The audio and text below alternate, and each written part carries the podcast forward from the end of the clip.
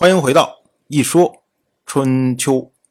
鲁国第十七任国君鲁申进入在位执政第十七年，虽然齐昭被立为太子，而且呢有宋国的支持，但是不代表齐小白其他的儿子就会认命啊。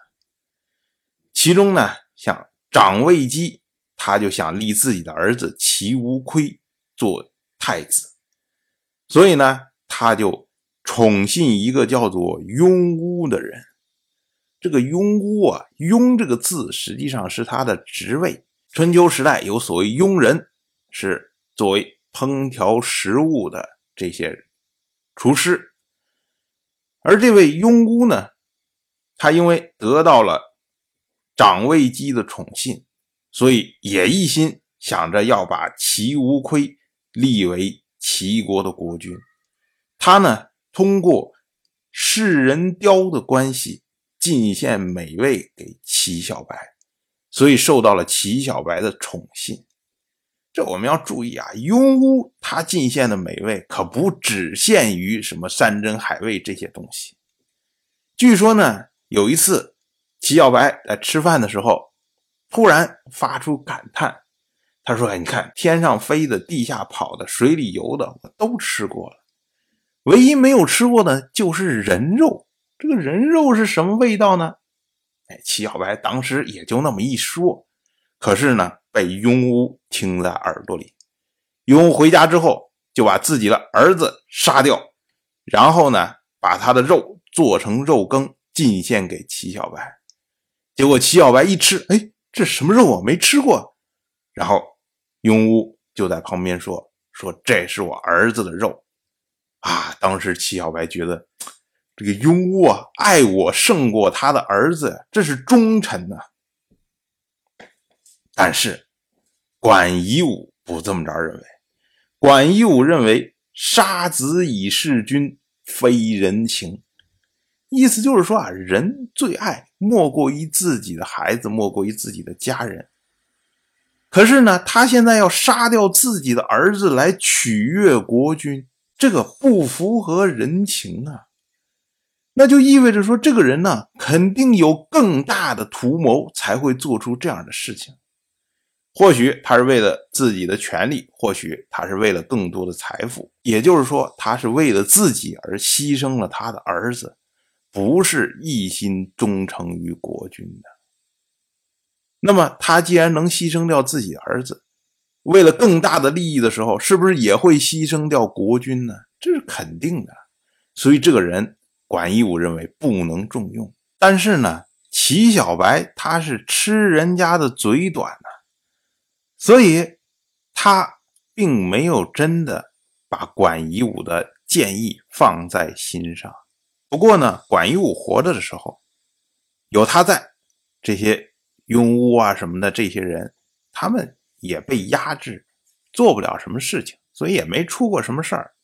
可是呢，等到管夷吾去世之后，除了齐昭他是太子，地位已定，其他的这五位公子都削尖了脑袋，想尽了办法要用自己去替代齐昭。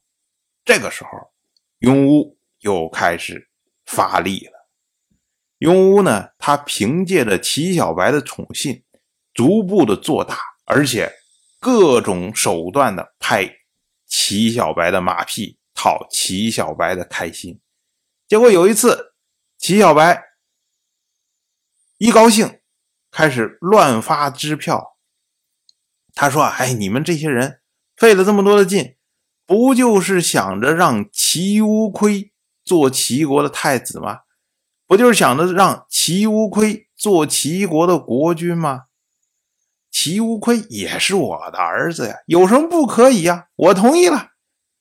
结果齐小白这么随口一句承诺，就为齐国日后的内乱埋下了隐患。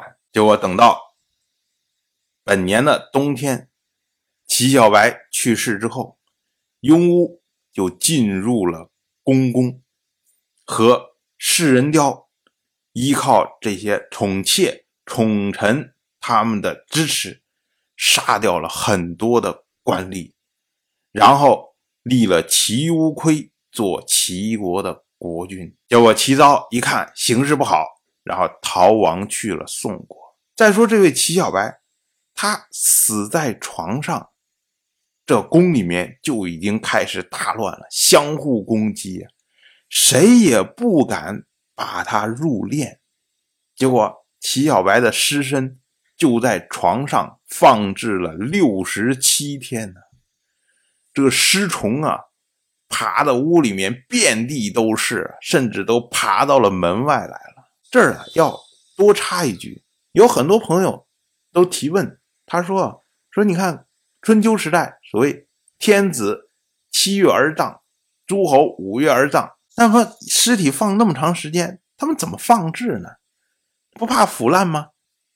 哎，我们要说啊，春秋时代有所谓长冰之礼，他们到冬天的时候会从这些深山野潭里面挖出来很多的冰，然后藏起来。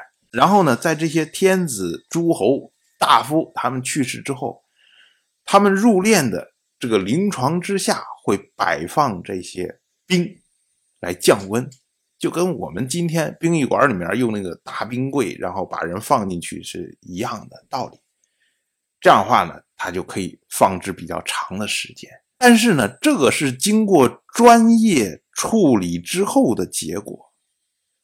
不像齐小白，这只是死掉以后就在床上这么着放着，那当然放上六十几天，他不可能不腐烂的。所以我们说啊，这一代霸主最后的结局如此的悲惨，真是让人唏嘘不已。再说这些乱七八糟的争斗，最后呢是以齐无亏作为齐国的国君，这才暂时风平浪静。到了十二月初八。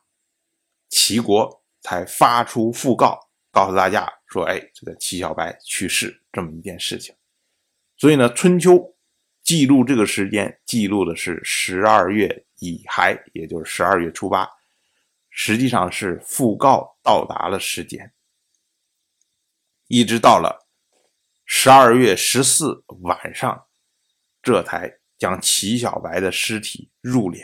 齐小白的入殓也代表着齐国的内乱到了一个阶段。可是呢，齐国的前太子齐昭跑到了宋国去，所以这个事情啊还远远没有结束。当然，我就这么一说，您就那么一听。感谢您的耐心陪伴。